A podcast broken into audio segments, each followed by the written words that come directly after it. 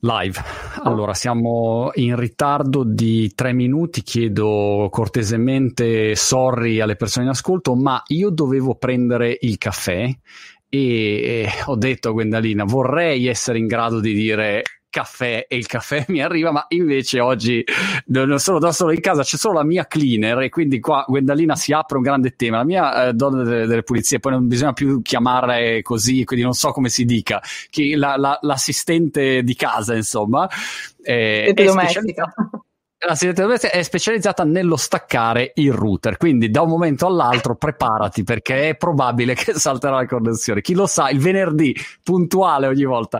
E soprattutto quando lei lavora ha queste cuffie enormi in testa e non sente niente. Quindi io ero giù a cercare di avere il caffè e lei continuava, capito, a sbattere contro la macchinetta e il caffè che andava dappertutto e ho avuto questo ritardo, insomma, dovuto a questo aspetto. Però, Gwendalina, la tua idea di dire Alexa. Alexa. eh. No, ma infatti mi sono stupita che neanche il Monti avesse Alexa, portami il caffè. Vabbè, quindi vuol dire mi sento più normale, ecco, mi sento più... Sì. Dovrebbe essere, ma scusa, in realtà se uno dicesse Alexa fa, fa, la skill che si collega a una macchinetta che, ha, che, abbia un wifi e quindi parte il caffè, insomma, in teoria non è una roba così complicata. Il problema poi è, è, è il portarlo. A quel punto dovrebbe partire una notifica a, non so, al mio gatto che a quel punto va. Una mega cannuccia che ti porta fino alla macchinetta del caffè e quindi non ti muovi più. Potrebbe essere la nuova frontiera dello smart working ai tempi di Covid-19, cioè praticamente non ci muoviamo più dal computer e dalla scrivania e con Geniale. una serie di sondini Guarda, secondo me in questo momento di cazzeggio totale, prima di parlare di un tema complesso dove già la gente in chat, ma la scienza, è, la scienza che non si fida più degli italiani, no, l'italiano, la gente, tutti che si, si incazzano sempre con questa cattiveria per sfogarsi, calmiamoci un attimo. Eh, però guarda, avremo magari un futuro da inventori e dovremmo valutare questa Gwen, Gwendy e Monti, eh, invenzioni per essere pronti anche Clay. mi, sembra, sì. mi piace, una futura vita. Lasciamo perdere tutto quanto e ci buttiamo. Questo è il business del futuro. Senti, ma sei milanese, lockdownizzata milanese? Sono lockdownizzata di nuovo milanese, per mm. cui sì, eh, di nuovo lezioni online, riunioni online e, e, aspettiamo di vedere che cosa succede. Tra l'altro l'unica è un lockdown un po' diverso rispetto a quando ci siamo sentiti perché le mie figlie continuano ad andare a scuola, però qua è Anche il toto di, di, quanto dureranno le scuole perché praticamente come battaglia navale tutte le classi vicine stanno iniziando ad andare in quarantena, gli amici degli amici, fratellini eccetera e quindi veramente a vivere a Milano in questo momento ti senti come battaglia navale, speri di non essere beccato anche tu dal contagio e dalla chiusura totale. Io non so, non so, eh, tu Gwendalina lo continuo a dire in ogni chiacchierata, ogni giorno sento qualcuno che, che ha il Covid. Ah, l'ho preso, l'ha, ah, l'ha preso mia amica, eh, cioè mia moglie, mio figlio, per fortuna in generale mh, senza particolari eh, drammi, ecco, però a volte anche invece con situazioni molto drammatiche. E quindi rispetto a marzo, ogni due minuti io apro il cellulare e ho la lista, è una roba sì. clamorosa. Sì, e questo così. è quello che vedo. Senti, e così anche allora... per quanto riguarda me. Ah. Hai, vivi la stessa sensazione? Vivo la stessa cosa, addirittura appunto noi anche come gruppo di ricerca che lavoriamo tantissimo online, ormai facciamo il bollettino sanitario, appena ci sentiamo mm. più volte al giorno e allora state tutti bene, sintomi e ogni tanto però ahimè capita qualcuno che dice eh, ragazzi ho covid, vabbè intanto in quarantena ero, quarantena rimango e diciamo poi, oltretutto, devo dire che ultimamente sento anche un'ingravescenza della sintomatologia anche fra eh, diciamo, la nostra fascia mm. di età, la fascia di, di, contatti, nel senso che se inizialmente a settembre iniziavano i casi, ma effettivamente più lievi come sintomatologia, adesso ahimè vedo effettivamente le persone soffrire eh, per, perché i mm. sintomi mm. sono importanti, quindi effettivamente preoccupante. Tu però in questo periodo non ti sei fermata e, e eh, insieme al tuo team di lavoro avete continuato a fare ricerche. De, anzitutto d- dimmi che ricerche avete fatto e poi eh, abbiamo anche magari qualche slide, facciamo vedere anche qualche slide certo. così parliamo sul dato. Mm. Eh sì, e, diciamo con tutto il mio team di ricerca che è un gruppo di giovani psicologi, super lavoratori e stiamo da praticamente da fine febbraio monitorando l'impatto della pandemia sulle abitudini degli italiani, quindi da un punto di vista sia psicologico, emotivo, ma poi soprattutto anche in termini di adattamento alla quotidianità, alimentari e anche relazione con la scienza. Eh, infatti quest'oggi c'è un po' di dati da raccontarti su come sta cambiando proprio la fiducia, l'aspettativa che le persone hanno nei confronti della scienza. Scienza che oggi, scienza, sistema sanitario, che da una parte è ciò su cui tutti i riflettori si stanno concentrando perché è la possibile soluzione per uscire da questa pandemia, ma ahimè da psicologa, da psicologa sociale vedo tutta una serie di dinamiche che rischiano un po' di ehm, infrangere questa fiducia, questa buona relazione tra scienze e cittadini. Allora, vuoi, vuoi partire mh, mm, co- con una prima slide magari e vediamo poi di, di commentarle? Poi sì, ti, ti, vi faccio vedere questi di... dati eh, che sono abbastanza, anzi ve li faccio proprio vedere un po' ineditamente. Allora, vediamo intanto se riesco, che insomma io non sono mica al Monti con, con, questa, con la tecnologia, per cui abbiate pazienza, tutte le volte che, che provo faccio un po' di pasticci. Allora, Ehm, dovrei riuscire a metterla in presenza, in eh, presentazione. Ecco, penso che si veda. Fantastico. Allora, noi qua. Praticamente, come vi dicevo, ehm, ci occupiamo di vedere tut- a 360 gradi come le persone stanno vivendo questa situazione e il, la dinamica della fiducia, quindi quanto le persone si sentono tutelate, aiutate dalle istituzioni, dal sistema sanitario, dalla ricerca scientifica, è un elemento importante che stiamo analizzando. E qua vedete in questo trend vi faccio vedere la percentuale delle persone che sono sfiduciate, cioè che non si fidano, quelli che dicono no, io non mi fido, ho dei grossi dubbi sull'efficacia di tutte queste istituzioni, di queste persone nel darci delle risposte utili per Covid-19. Ecco, quindi qua cosa vediamo? Vediamo che eh, sorprendentemente la fiducia nella scienza, la, quindi la sfiducia nella scienza sta aumentando via via eh, nelle diverse fasi eh, di monitoraggio, che poi sono le diverse fasi di pandemia sostanzialmente, perché noi a inizio marzo siamo andati sul campo, poi siamo riandati a maggio, che è stato proprio nell'apertura, quindi nella fine del lockdown, e poi siamo andati a fine settembre, che corrispondeva all'inizio della scuola e l'inizio anche di questi questi nuovi segnali di questa nuova eh, pandemia. Ecco, di questo nuovo picco. Quindi insomma, e, e, l'altra cosa, guardate il sistema sanitario, effettivamente anche qua le persone che non si fidano più, che hanno dei dubbi, che sono scettici rispetto all'efficacia eh, del sistema sanitario nel gestire Covid sta aumentando. Quindi effettivamente da i, eh, diciamo, dall'andare sui balconi con gli striscioni a dire medici eroi, sistema sanitario eroi, eh, adesso eh, tendono ad aumentare invece le perplessità, lo scetticismo, la critica. Ma secondo te, eh, domanda scusa Gwendolina, scusa se ti interrompo, ma eh, il motivo secondo te è che in questo periodo eh, in cui la situazione comunque non è cambiata, comunque si è siamo sempre in ballo, insomma, un attimo una finestrella da uh, periodo mm. estivo, però adesso di nuovo casino, parlo in Italia, ma in Inghilterra stessa cosa. Secondo te, nel momento in cui invece esce una soluzione, per dire la notizia del vaccino, che, su cui uno potrebbe poi discutere a lungo eh, le mm. cose, l'efficacia, 90%, eh. bla bla bla. ma eh, nel momento in cui invece esce una soluzione, uscisse una soluzione, secondo te invece il grafico cambia subito, la gente dice grandi, ce l'abbiamo fatta, c'è una sfiducia dovuta al fatto che non c'è una soluzione o una sfiducia al, dovuta al fatto che dopo un po' uno dice basta, mi sono rotti i coglioni e non ti credo più. Da, da, da, Guarda, sono un po' cosa... tanti fattori, secondo me sono tanti fattori e, e io ti, ti, dico il fattore psicologico dal mio punto di vista, che è un fattore psicosociale. Allora, secondo me all'inizio c'è stata una grandissima aspettativa di tutti noi verso la scienza, però anche un'aspettativa un po' irrealistica, quasi che ha portato all'idealizzazione, cioè abbiamo iniziato a guardare gli scienziati, i virologi, quelli che andavano in tv a dispensare ricerche, virgolette, come degli dei, i nuovi dei sulla Terra che dovevano trovare la soluzione. Ora, quando dico che è un po' illusoria questa cosa, è perché eh, il processo della ricerca scientifica è lungo, va per prove ed errori, eh, ha necessità di consensus, cioè di tanti esperti che trovino poi, mettano insieme un po' il loro punto di vista e consolidano queste evidenze, no? Quindi purtroppo ci vuole un sacco di tempo.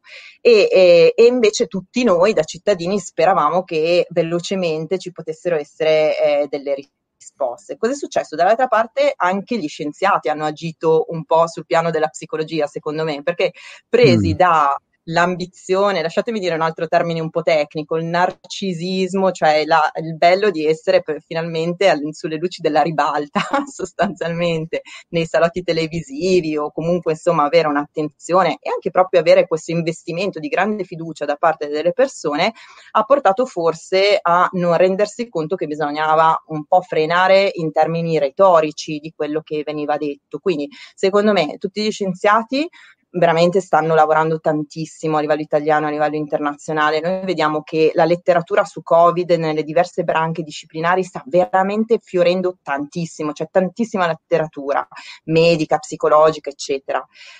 Però dall'altra parte, come dicevo, è una letteratura un po' indiziaria, cioè da lì ad andare a dire perentoriamente ho trovato io la soluzione, il virus è così, il virus è cos'ha, il vaccino è così, il vaccino è cos'ha, eh, ce ne passa. Allora, eh, secondo me c'è stato un po' questo mix psicologico. Da una parte noi cittadini ci aspettavamo la soluzione magica, la pillola magica, pronti via per Covid, è, ed è impossibile perché è una pandemia nuova, ci vogliono mesi, ci vogliono tempi, ci vogliono tanti errori per trovare la soluzione giusta. Quindi la soluzione giusta subito in medicina secondo me è spaventosa, è preoccupante perché prima o poi fallisce.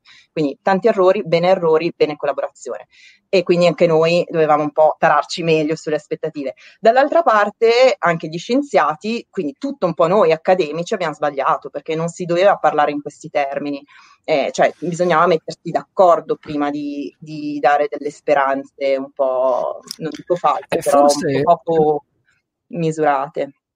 E forse, Gwendalina, anche questa confusione tra, tra mm, diciamo, scienza e scienziati, dove eh, se uno ha mai, nella sua vita, mai parlato con uno scienziato, sono le persone più eh, piene di dubbi che uno possa incontrare. Non hai persone con certezze, no? Cioè, anzi, uno scienziato, mi viene in mente un amico, cioè, è uno che ha, ha dubbi su qualunque cosa, su, esatto. sulla sua stessa esistenza che lui stia parlando. Cioè, perché giustamente deve tenere una mentalità aperta e continuare ad andare alla ricerca della verità. Per cui eh, il paradosso è che si, forse si è confuso e si è sbagliato anche a livello di comunicazione per dire la scienza è la, la certezza, la scienza è la ricerca della verità, sono due cose molto esatto. molto differenti, eh, però in un momento di necessità di, di certezza probabilmente qualcuno ha insomma, anche cercato di cavalcare que, que, questa vicenda per avere una sua popolarità, però in generale forse l'aspettativa ecco, di tutti i cittadini è trovateci la, la, la ricetta magica, sì. eccola qua, e poi quando vedi che non arriva, a quel punto esatto. Eh, rinneghi l'intero sistema scientifico è che è una follia. Sì. No, cioè, eh, no, no, assolutamente, esatto. Persona... Quindi, cioè, da un punto di vista psicologico è un po' come se ci fosse creato, si fosse creato questo mix un po' inconsapevole di collusione. Quindi, da una parte, noi cittadini questa aspettativa irrealistica, dall'altra parte, gli scienziati chiamati a essere i salvatori della patria, forse ci hanno messo un po' troppa enfasi emotiva e quindi eh, si sono persi di quel buon scetticismo e di quella timore un po' reverenziale che tu dicevi prima. Poi c'è un altro fatto, che questo non viene mai detto molto, è che gli scienziati sono tanti, cioè che la scienza è mm. fatta di tante discipline, di tanti pettini. Allora anche questo porta ad avere degli occhiali sul fenomeno molto diversi per dirti, certo. eh, non parliamo solo di uno psicologo o di un virologo che guarda la Covid, vediamo cose ovviamente molto diverse, ma questo è banale, ma addirittura tra i medici un conto è parlare con un epidemiologo che guarda le ricadute anche statistiche ambientali di tutta la gestione della pandemia e di come i servizi funzionano. Un conto è parlare con un virologo che, come dice la parola, studia il virus. Un conto è parlare con un anestesista che eh, tratta volta le, i pazienti quando vanno in terapia intensiva devono essere intubati e chi più ne ha più ne metta. Quindi ognuno eh, di noi scienziati, di noi ricercatori, mi ci metto dentro anch'io perché anche tra gli psicologi, guarda che siamo mille e tutti oh. diversi, giustamente, certo. perché dobbiamo specializzarci nel nostro pezzettino. Il punto è che il nostro pezzettino è importante se lo mettiamo insieme a puzzle con tutti gli altri pezzettini. Se prendiamo la parte per il tutto, rischiamo di far confusione e quindi rischiamo di essere in contraddizione tra di noi. Ora, se uno è uno scienziato o comunque addentro al meccanismo, può tollerare questa incongruenza ma giustamente un cittadino come fa a mettere insieme il punto di vista del virologo che è diverso dall'epidemiologo, che è diverso dall'anestesista, che è diverso dal pneumologo? che è giusto che siano diversi, però certo. piattellati così su Facebook diventa veramente difficile mettere insieme il quadro. Fabio Rizzuti ah, ci riporta una bella frase di Galimberti che ho intervistato, salutiamo il prof, eh, salutiamo Umberto, che dice la scienza non dice cose vere, dice cose esatte, non è la stessa cosa, è vero, no? sono, sono, cose esatte, esatto. non è che necessariamente siano vere, poi cambiano di, di volta in volta. Peraltro secondo me, eh, eh, dal punto di vista della comunicazione, ecco che è un po' l'aspetto che, che mi, mi appassiona anche professionalmente, secondo me c'è stato anche un mix diabolico che è dovuto al fatto che noi ormai da, non so, 40 anni, da quando c'è tutto il mondo de- dell'industria televisiva, l'informazione fatta così a pillole, eh, i talk show eh, con eh, gli slogan eh, veloci, eh, l'insulto, il vero e sbagliato, mm. la politica che ha sempre, il, arriva il salvatore che ha la verità, ha la soluzione mm. giusta in un attimo, crea 50 milioni di posti di lavoro.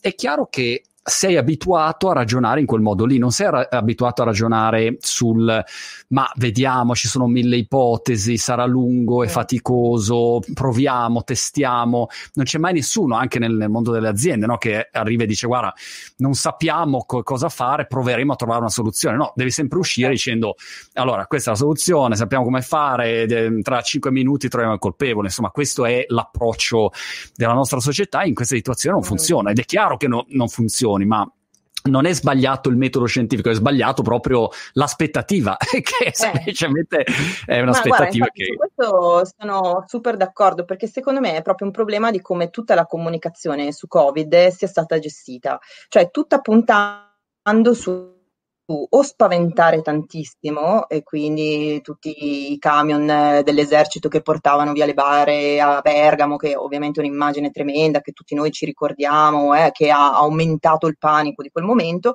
al minimizzare, al dire non capite niente. Allora io penso che anche nella comunicazione che viene fatta le persone vanno trattate da adulti, non da bambini che o non capiscono niente o bisogna spaventarli o bisogna rassicurarli, ma bisogna eh, creare delle forme di dialogo. Quindi innanzitutto secondo me i dubbi e, scett- e, lo scetticismo che ti facevo vedere prima sulla scienza mh, mm, è ragionevole, è legittimo, bisognerebbe andare un po' a capire quelle che sono le ragioni di frustrazione della popolazione verso la scienza, capire che cosa la, la gente pensa, che cosa si aspetterebbe, che cosa non ha capito, quindi creare un po' di spazi di eh, comprensione del cittadino anche da un punto di vista psicologico e dall'altra parte quindi dare delle risposte che siano allineate. Cioè secondo me semplicemente dire che la gente non capisce che è stupida, che non ha una formazione mm. adeguata per capire, non è giusto. Così come non è giusto dire le persone sono, ah, se ne fregano di Covid, cioè non penso che se ne freghino, nessuno se ne frega,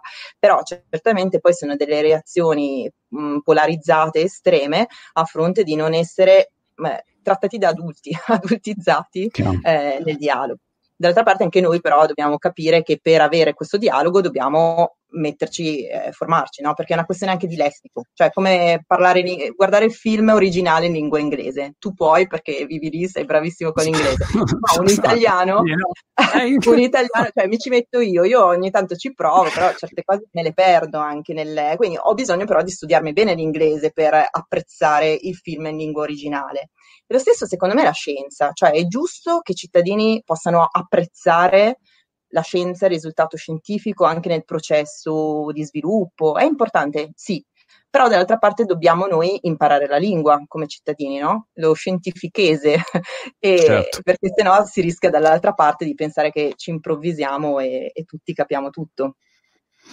Senti, eh, dall'altro lato, quando poi uno sta male, eh, non penso che ci sia qualcuno, tranne rari casi, insomma, però eh, quando poi stai, stai male davvero, in realtà ehm, ti, ti, butti sulla scienza, no? e su qualunque tipo di soluzione scientifica trovata grazie a un metodo scientifico, no? Perché alla fine dei conti poi è quello che, che ti salva. Ma eh, da questo punto di vista hai, hai ri- recuperato altri dati nella vostra ricerca che sono secondo te mh, interessanti? Sì, ma allora ti faccio vedere altri dati adesso riprovo il mio processo di condivisione.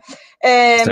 Allora, eh, questo ti faccio vedere un altro dato un po' in trend sempre che mh, mm, mi ha un po' preoccupato da psicologa. Cioè siamo andati a misurare quanto le persone si sentono sentono uh, capaci, hanno una, una, percezione di autoefficacia oggi eh, nella convivere con Covid-19 e soprattutto quindi nel riuscire a gestire comunque la propria salute, a avere eh, la percezione che anche sotto stress riesce ad occuparsi della propria salute e eh, capacità anche di informarsi sulla propria salute. Quindi vedete eh, con i diversi colori i trend di questi atteggiamenti. Ma al di là di andare sulla percentuale e sul numero specifico, guardate queste frequenze recettine che ci fanno vedere un altro calo eh, preoccupante da marzo a fine settembre. Cioè, in generale, come dire che gli italiani si sentono meno efficaci eh, nel, nell'autogestirsi, nel gestire la propria salute, quindi di avere molto meno controllo oh, sulla propria prevenzione e, e sulla situazione in atto. Allora, questo secondo me è un altro dato interessante perché è un po' in contraddizione con tutta la comunicazione che oggi viene fatta, che è molto colpevolizzante anche rispetto alle persone, perché si dice che eh, la pandemia da Covid-19, la soluzione è il cittadino responsabile, sei tu che devi fare la differenza. Mm. Ora, cosa che sinceramente penso che sia vero, tutti noi siamo chiamati a essere responsabilizzati, eccetera però penso anche da psicologa che dobbiamo avere fiducia in noi stessi, cioè dobbiamo essere convinti che ce la possiamo fare, al di là che ci obbligano a farlo, che ce la possiamo fare. Se partiamo da un'impotenza appresa di dire vabbè ma intanto è inutile perché intanto non ce la faccio, perché intanto va al di là di me, perché magari non ho gli strumenti per riuscire a, in questa gestione consapevole ed efficace della salute e questo è un problema. Quindi di nuovo mm-hmm. secondo me questo è un elemento che le istituzioni, gli scienziati, appunto gli epidemiologi, virologi eccetera eccetera devono tenere in conto perché la, l'istituzione, il sistema sanitario è anche chiamato a dare degli strumenti alle persone perché possano essere coinvolte attivamente nella loro salute, non solo scaricare il barile. Una, una, feedback che ti do personalmente è questo. Mentre eh, un po' di mesi fa il mio approccio era io mh, mm, tanto ho il sistema immunitario forte, tanto faccio le mie docce fredde da un anno e mi, mi immergo, tanto ho, eh, sono, capito, sto potente e quindi a me non mi frega niente. No, il mio approccio era un po' questo. In questo momento, vedendo, come ti dicevo all'inizio, così tanti casi di persone di qualunque mm. tipo, di qualunque età, ehm, gente che conosco che è super mm, in, in, forma fisica, eccetera, mm. eccetera, e ugualmente no, hanno, hanno preso il Covid. Poi magari hanno ehm, minime conseguenze. Quindi questo è un altro discorso. Però ah, diciamo hanno, hanno, preso lo stesso. Sono passato da probabilmente in, quella, in, quel grafico lì ci sono anch'io. Cioè ho detto, vabbè, allora ehm, mi rassegno al fatto che tanto prima o poi lo prendo, ma cerco di essere fisicamente con un sistema immunitario forte per reagire al meglio. Insomma, però mm. ho un po' cambiato. Magari ho sbagliato, sto sbagliando, diciamo, la mia visione. Però ecco, questo è, è un qualcosa che vedo anche in giro eh. tra, tra i miei amici, un po' questa sensazione. Eh sì, no, ma infatti, ripeto, è super normale e comprensibile. Dall'altra parte è, un fattore psicologico, quello dell'impotenza appresa, che eh, peggiora ulteriormente la possibilità della persona effettivamente di difendersi e di, pre- mm, di, difendersi da Covid e di prevenire il contagio. Cioè è proprio un meccanismo psicologico. Se penso che intanto è inutile, se penso che non ce la faccio, eh, vabbè, mi, mi taglio un po' le gambe da solo. Eh, non è detto no. che se invece mi sento che ce la faccio, riesco a non contagiarmi, per l'amor del cielo. Certo. Ovviamente ci sono dei fattori ambientali oggettivi diversi, però eh, il senso di competenza e di autoefficacia è un elemento importante importantissimo, noi lo misuriamo da sempre in tutta la prevenzione, al di là di Covid.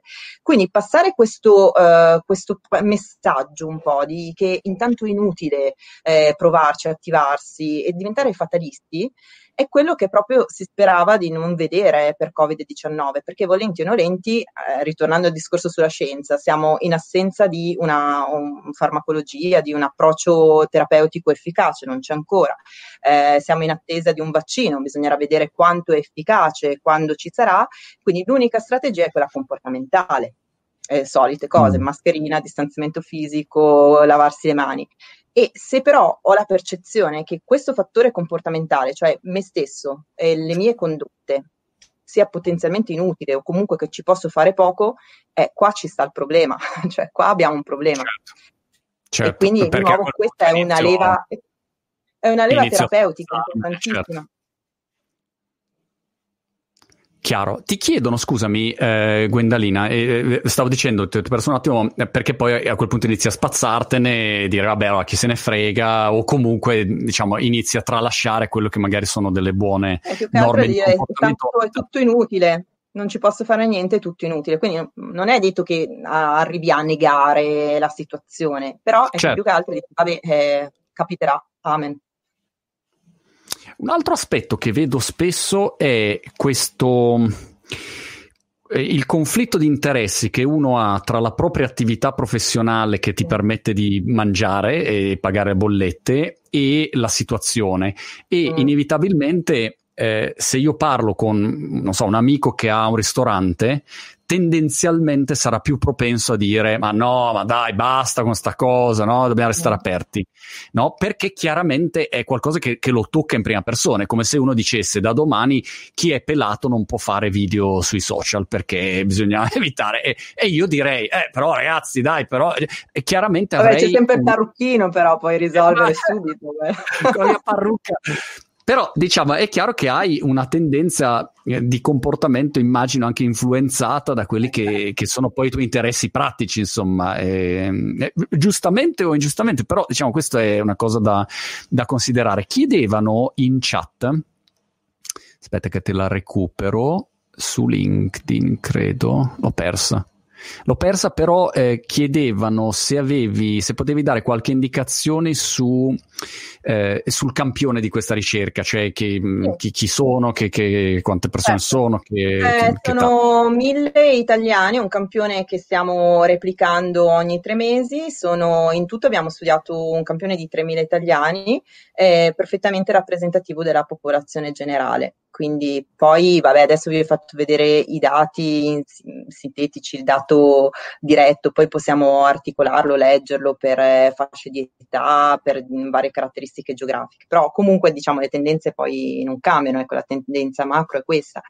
E, rispetto a quello che dicevi sul fattore economico, assolutamente. Tanto è vero che oggi è, è uscito un paper su Lancet, che è una rivista molto importante in ambito medico che, che, dice non bisogna parlare di pandemia ma di sindemia perché ci sono tutti gli aspetti anche economici, sociali che sono altrettanto importanti della diffusione eh, biologica, medica del virus. Quindi oggi effettivamente la preoccupazione economica non è scindibile anche su un piano proprio emotivo, psicologico, dalla preoccupazione per il rischio di contagio. Anche noi stiamo vedendo questo, questo trend, aumenta tantissimo il pessimismo e la preoccupazione eh, per la situazione finanziaria personale del paese ed è l'elemento che più pesa sulla preoccupazione generale delle, delle persone per la situazione pandemica in atto. Eh, ed è di nuovo un bel problema perché indubbiamente le preoccupazioni economiche poi possono avere delle ricadute di nuovo in termini anche di comportamenti preventivi e anche di eh, consapevolezza dell'impatto di un, ogni comportamento su, sulla salute. Quindi indubbiamente è, è anche giusto, eh, ci sono come questi due elementi conflittivi. Il problema di nuovo sta nel pensare che siano uscissi, invece sono proprio tre elementi legati eh, medico, economico e poi ce n'è un terzo che nessuno considera, ma insomma io sono un po' un advocate in questo mm. senso, che è quello psicologico-sociale.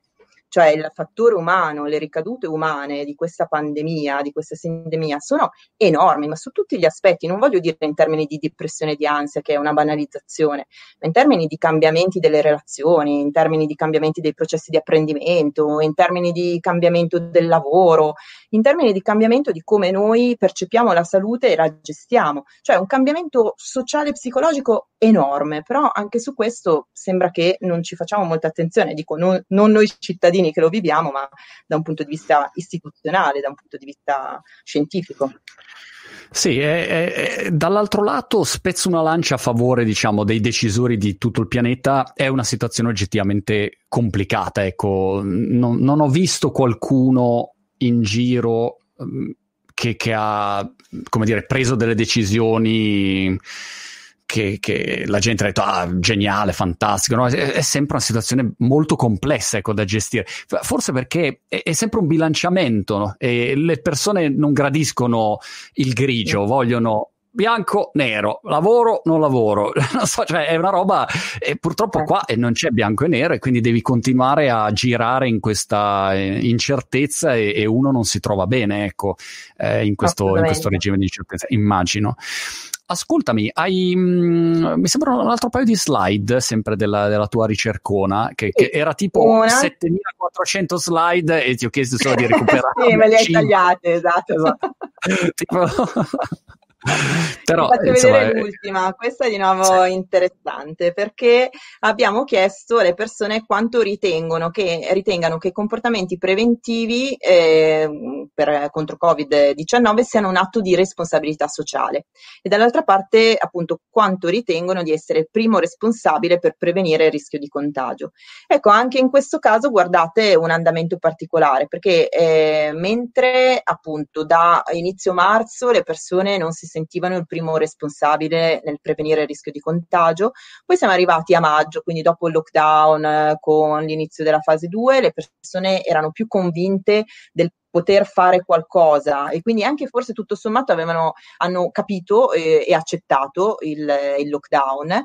Poi invece a settembre le cose peggiorano, cioè si eh, riscende, eh, riscende il trend rispetto a sia eh, la responsabil- cioè considerare eh, la prevenzione un atto di responsabilità sociale e sia eh, la percezione di se stessi come primi responsabili eh, della gestione, cioè della prevenzione. Ecco, questo dato di nuovo secondo me è interessante perché è un po' come se noi fossimo, noi cittadini, avessimo la sindrome del eh, bambino scottato, che è una sindrome mm. che in psicologia si studia, e cioè il fatto di avere eh, un po' la delusione, la frustrazione che eh, tutto la, il sacrificio enorme riforme che abbiamo fatto tutti, no? che tutti hanno fatto, chi era in prima linea come lavoratore che ha continuato nel lockdown eh, a eh, mantenere i servizi essenziali o chi si è chiuso in casa e ha cercato in qualche modo di convivere con la situazione, eh, l'abbiamo fatto tutti pensando appunto di dare un contributo importante.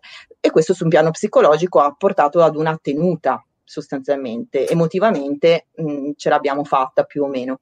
Poi dopo però effettivamente adesso ritrovarci in questa situazione di nuovo di eh, gravità, ingravescenza, che di nuovo assolutamente non è colpa di nessuno perché purtroppo è una pandemia sconosciuta, eh, è un virus e come dicevi tu giustamente le soluzioni eh, sono sempre mm, cioè ci sono dei pro e dei contro, però su un piano psicologico il fatto di sentirsi di nuovo un po' in una situazione di crisi è fonte di grandissima frustrazione, quindi proprio uh, una scottatura psicologica, emotiva. E quindi eh, la sfiducia, la, anche la frustrazione su un piano emotivo è tutta da ricucire. Quest'oggi, secondo me, siamo ancora più in salita su un piano psicologico ma proprio per questo evento, perché abbiamo avuto un momento in cui mh, abbiamo mh, sperato, creduto che con l'impegno potesse succedere qualcosa e adesso invece eh, no. Ecco, questo di nuovo, ripeto, non è un discorso su un piano ehm, economico, politico, oggettivo, su un piano di come noi eh, reagiamo. Allora forse dobbiamo dirci che purtroppo eh, non dipende da noi e che dobbiamo essere ancora più flessibili, ancora un po' ondeggiare no? in questo andamento psicologico e quotidiano e, e, mettere in conto che per un po' di anni c'è chi nell'OMS parla di due, tre anni addirittura, boh, speriamo di no, però dove veramente sarà in gioco la nostra flessibilità, anche flessibilità cognitiva, cioè il problem solving, il, la capacità di trovare soluzioni nuove, di buttarsi nel nuovo. Eh, mm. Faticosissimo, però è una bella ginnastica anche mentale.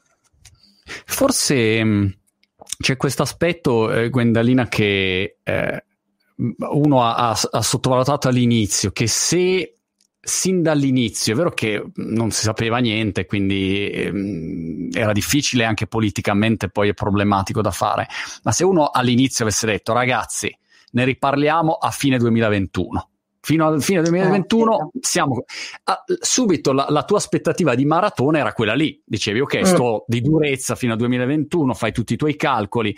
E però poi arrivi lì. È chiaro che come dire sarebbe stata una sparata alla cieca però, mm. come dire, avevi un orizzonte lungo. Qua io mi sento come quella volta che sono andato a fare un torneo di ping pong, ho finito il terzo set esultando, dicendo ce l'ho fatta, ce l'ho fatta, e mi ha detto no, aspetta, guarda, sono 5 set, non è 2 su 3, ma 3 okay. detto, ma cazzo, adesso cioè, devo ripartire.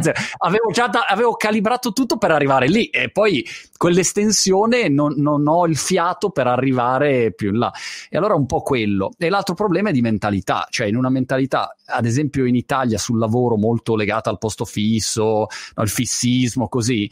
Cioè, l'idea di, eh, dell'incertezza, di reinventarsi, è una roba eh, molto complicata che non, non, c'è mai riuscito nessuno a cambiare quella mentalità lì e quindi eh, insomma n- non sarà un periodo facile ecco forse servirebbe proprio questa scuola non è un periodo facile Scuola di flessibilità, ecco, in cioè televisione cioè. tutte le sere in prima serata lezioni di flessibilità mentale, no? per, per, dire eh, esatto, renditi sì, più dinamico. Allora, assolutamente, su un piano comunicativo un po' l'ho detto prima, quindi io non, non faccio nessuna, non entro in merito alla scelta, alla decisione che è stata fatta, mh, mm, cioè è un altro piano e oltretutto non sono un'esperta per, per entrarci. Però su come la comunichi, qualsiasi scelta, su quello sì, cioè secondo me poche cose ma chiare e, e meno tentennamento su alcuni aspetti, soprattutto dove poi si sta che si va a parare in, verso, in certe direzioni facilita su un piano psicologico a gestire l'incertezza, se no si aumenta questo senso di incertezza. E dall'altra parte la flessibilità, la flessibilità effettivamente si può allenare da un punto di vista psicologico, cognitivo, quindi perché no? Poi eh, giustamente c'è chi dirà sì, ma flessibilità, ma ci sono, devo anche campare, quindi cioè, posso pensare bene, ma devo anche avere eh, il pane da mangiare tutti i giorni, quindi ov- ovviamente ci sono dei problemi oggettivi, quindi puoi anche avere il problem solving, ma se non hai da mangiare è un altro problema. Detto questo, però, per quel pochino su cui possiamo noi lavorare, eh, mh, sicuramente può essere una skill importante, soprattutto poi nel mondo del lavoro di oggi, perché comunque è un mondo del lavoro, e, e tu ce lo insegni, che va velocissimo, il digitale, l'innovazione, tutto cambia velocissimamente, quindi eh, a maggior ragione oggi possiamo allenare questa competenza che ci verrà buona comunque per il futuro, qualsiasi cosa succeda, bella o brutta, informatica o non informatica, pandemica certo. o non pandemica. Peraltro, ecco, è una situazione dove qualunque eh, decisione mh, prendi o qualunque decisione fosse stata presa, si dice in italiano, non so, my Italian is not so good, eh, qua, qua, insomma, qualunque cosa avessero detto all'inizio i politici, cioè se qua in Inghilterra Boris Johnson avesse detto ragazzi ne riparliamo tra due anni, cioè il giorno dopo lo cacciavano, quindi non, po- non avrebbe mai potuto dirlo e, e, e, poi non aveva i dati e quindi è, è, troppo un continuo dover mettere insieme gli interessi di tutti, però qualunque situazione porta a delle, a delle conseguenze molto problematiche in tutti i settori per tutti. Ecco, questo è un po' secondo me il messaggio che poi le persone non ah, si vogliono sentire dire, no? Perché le persone vogliono sentirsi dire no, ma andrà tutto bene, non preoccuparti, ne usciremo più forti. Certo che te lo dici e anche in azienda ti motivi così, però lo scenario è quello lì, insomma, non è uno scenario divertente, non è il ballo delle debuttanti, mm. insomma, e per cui mm. anche questo porta probabilmente a una narrazione da parte di molti negazionista che dice no, ma invece non è così, ma allora eh, ma è tutta certo. una, un'invenzione, così, perché in questo modo, come dire, smitizzi il problema e ti riporti su una tua certezza, sei certo almeno di qualche cosa. Eh, però eh, questo è mm, il, il, essere eh, no, de, de, comodo nello scomodo. Ecco, quell'abilità eh, sì. lì la definirei così. Ma eh, sono d'accordo, diciamo che il troppo positivo, quindi l'essere troppo ottimisti o l'essere troppo negativi, comunque sono dei poli che sul piano psicologico ci portano poco distante. Bisogna giocarsela flessibilmente in un equilibrio e anche nella capacità un po' di, muov- di passare da momenti in cui, vabbè, abbiamo speranza, siamo ottimisti, e momenti in cui invece prendiamo atto degli aspetti di negatività. Quindi, insomma, un sano realismo, ecco, non troppo ottimismo, non troppo pessimismo, ma alleniamo la flessibilità del realismo. Mi piace, la, la, la chiuderei così, la, alleniamo la flessibilità del realismo, questa qui te la ruberò per farci un video, vedrai il fascione, alleniamo la flessibilità del realismo. E Mon- Montemagno, ma però che bella frase, eh sì, guarda, mi è venuta così. Bene, eh, mi grande. devi citare, perché così l'indice esatto. H, come sai, noi scienziati siamo misurati, pesati sulle citazioni, quindi ti chiedo la citazione. Così? È altro che se è così, soprattutto per eh, noi le scienze della vita, in cui entra anche la psicologia, è come dal macellaio, ci pesano, eh, gli ettogrammi e chilogrammi sono le citazioni nelle riviste impattate con il cosiddetto impact factor, quindi noi dobbiamo avere l'H index delle citazioni. Vabbè, wow. che ci dobbiamo fare? Peraltro, sai Gwendolyn che ehm, tra un paio d'ore intervisto David Sinclair, l'esperto quello di invecchiamento. È, ah. è uno dei più gra- grandi esperti al mondo certo. sull'invecchiamento e, e, basta, insomma. Quindi non mi hai fatto venire in mente perché ha mille miliardi di citazioni sempre delle sue robe. Però, eh, insomma, l'ho intervisto perché voglio capire come ringiovanire velocemente. no, scherzo, insomma, però è forte che esce con un nuovo libro e, e ci chiacchiero. Sono curioso di sapere anche lui, appunto, come la vede questa fiducia nella scienza o meno. Molto bene. Senti, cara, Bene. allora ci teniamo in contatto e quando hai dati, ricerche o sviluppi facciamo, facciamo un prossimo aggiornamento. Volentieri. Ciao, allora, grazie, grazie a tutti. Alla prossima. Ciao, ciao, ciao. Alla prossima, ciao. And uh,